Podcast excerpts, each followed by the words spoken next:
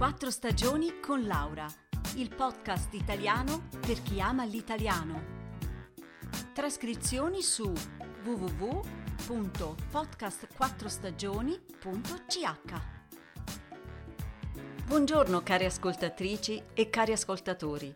Oggi vi parlerò di un uomo eccezionale, giornalista, scrittore e libero pensatore, Tiziano Terzani. Era toscano come me. Nasce a Firenze nel millenovecentotrentotto in una famiglia operaia. Il padre era un meccanico, ex partigiano e comunista. La madre una contadina, cattolicissima. Un bel miscuglio, quindi. L'ambiente in cui vive è povero, ma molto dignitoso e di alta moralità. Tiziano racconta che quando era piccolo, la domenica i suoi genitori lo portavano in centro e uno dei passatempi era guardare un famoso caffè con i signori seduti ai tavoli fuori a mangiare il gelato. Altri tempi. Il ragazzo è bravo a scuola e si iscrive al liceo classico. A sedici anni, durante le vacanze scolastiche, va in Svizzera per guadagnare un po' di soldi in un ristorante, lavorando come lavapiatti, e riesce così a pagarsi il suo primo viaggio a Parigi. Dopo il diploma riceve una borsa di studio all'università a Pisa e si laurea con il massimo dei voti. È il millenovecentosessantuno. Nello stesso anno si sposa con una ragazza tedesca, Angela Staude, che sarà la sua compagna per tutta la vita. Angela racconta che Tiziano era sempre elegante, anche se aveva un vestito solo, che sua madre gli stirava tutti i giorni. Invece Angela era diversa dalle ragazze di Firenze, si vestiva malissimo. Tiziano, dopo un master di sei mesi in Inghilterra, comincia a lavorare per la Olivetti, si occupa del personale all'estero e così comincia a viaggiare e a scrivere pezzi giornalistici per una piccola rivista. I temi dell'apartheid in Sudafrica e in generale dello sfruttamento sociale fanno maturare in lui una forte sensibilità civile, insieme al desiderio di cambiare vita e di scrivere delle sue esperienze. Così, nel sessantanove lascia la Olivetti e comincia a studiare il cinese presso un'università di New York. Nel millenovecentosettanta diventa corrispondente in Asia per il settimanale tedesco Der Spiegel e nasce il figlio Folco. L'anno seguente la figlia Saskia. La famiglia si trasferisce a Singapore, da dove Terzani segue la guerra del Vietnam. Poi si trasferisce a Hong Kong e nel millenovecentosettantanove a Pechino, dove i figli vanno alla scuola pubblica cinese. Sua figlia Saskia racconta che loro, bambini, si trovarono all'improvviso in un ambiente totalmente diverso, senza capire una sola parola di cinese, ma che allo stesso tempo fu un'esperienza bellissima. Nel millenovecentottantuno pubblica Olocausto in Cambogia e in seguito viene espulso dalla Cina. Si trasferisce a Tokyo, dove resta fino al millenovecentonovantuno. Continua a scrivere e a collaborare con molte riviste prestigiose. Nel millenovecentottantacinque esce La Porta Proibita, un reportage sul suo soggiorno in Cina. Segue le vicende relative alla caduta dell'Unione Sovietica, raccontata nel libro Buonanotte, signor Lenin. A partire dal millenovecentonovantaquattro si stabilisce con la famiglia in India. Adora ritirarsi in una piccola dimora sull'Himalaya, a meditare e riflettere.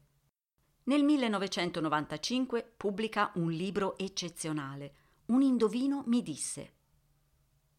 Era successo questo. Venti anni prima, un veggente incontrato per caso a Hong Kong gli aveva detto che nel millenovecentonovantatré avrebbe corso un grande rischio di morire e che mai e poi mai avrebbe dovuto volare. Tiziano, alla fine del millenovecentonovantadue, si ricorda di questa profezia e decide allora di rinunciare all'aereo e di prendere navi, treni, tutti i mezzi possibili. Il che non era assolutamente facile se dovevi spostarti da un continente all'altro. Il libro è un eccezionale reportage su un modo di vivere diverso. Il viaggio è qui l'occasione per riscoprire l'Asia della gente comune, con numerosi incontri pieni di significato. Con il passare degli anni matura in lui la profonda consapevolezza dell'importanza di valori come la pace. Scrive contro la guerra, la violenza e matura la sua visione filosofica. Nel millenovecentottantasette appaiono i primi segni della sua malattia. Viaggerà in altre parti del mondo per cercare una cura, ma la cura sarà il viaggio stesso. Nel duemilaquattro esce il suo ultimo libro, Un altro giro di giostra. Terzani afferma: «Viaggiare era sempre stato per me un modo di vivere e ora avevo preso la malattia come un altro viaggio».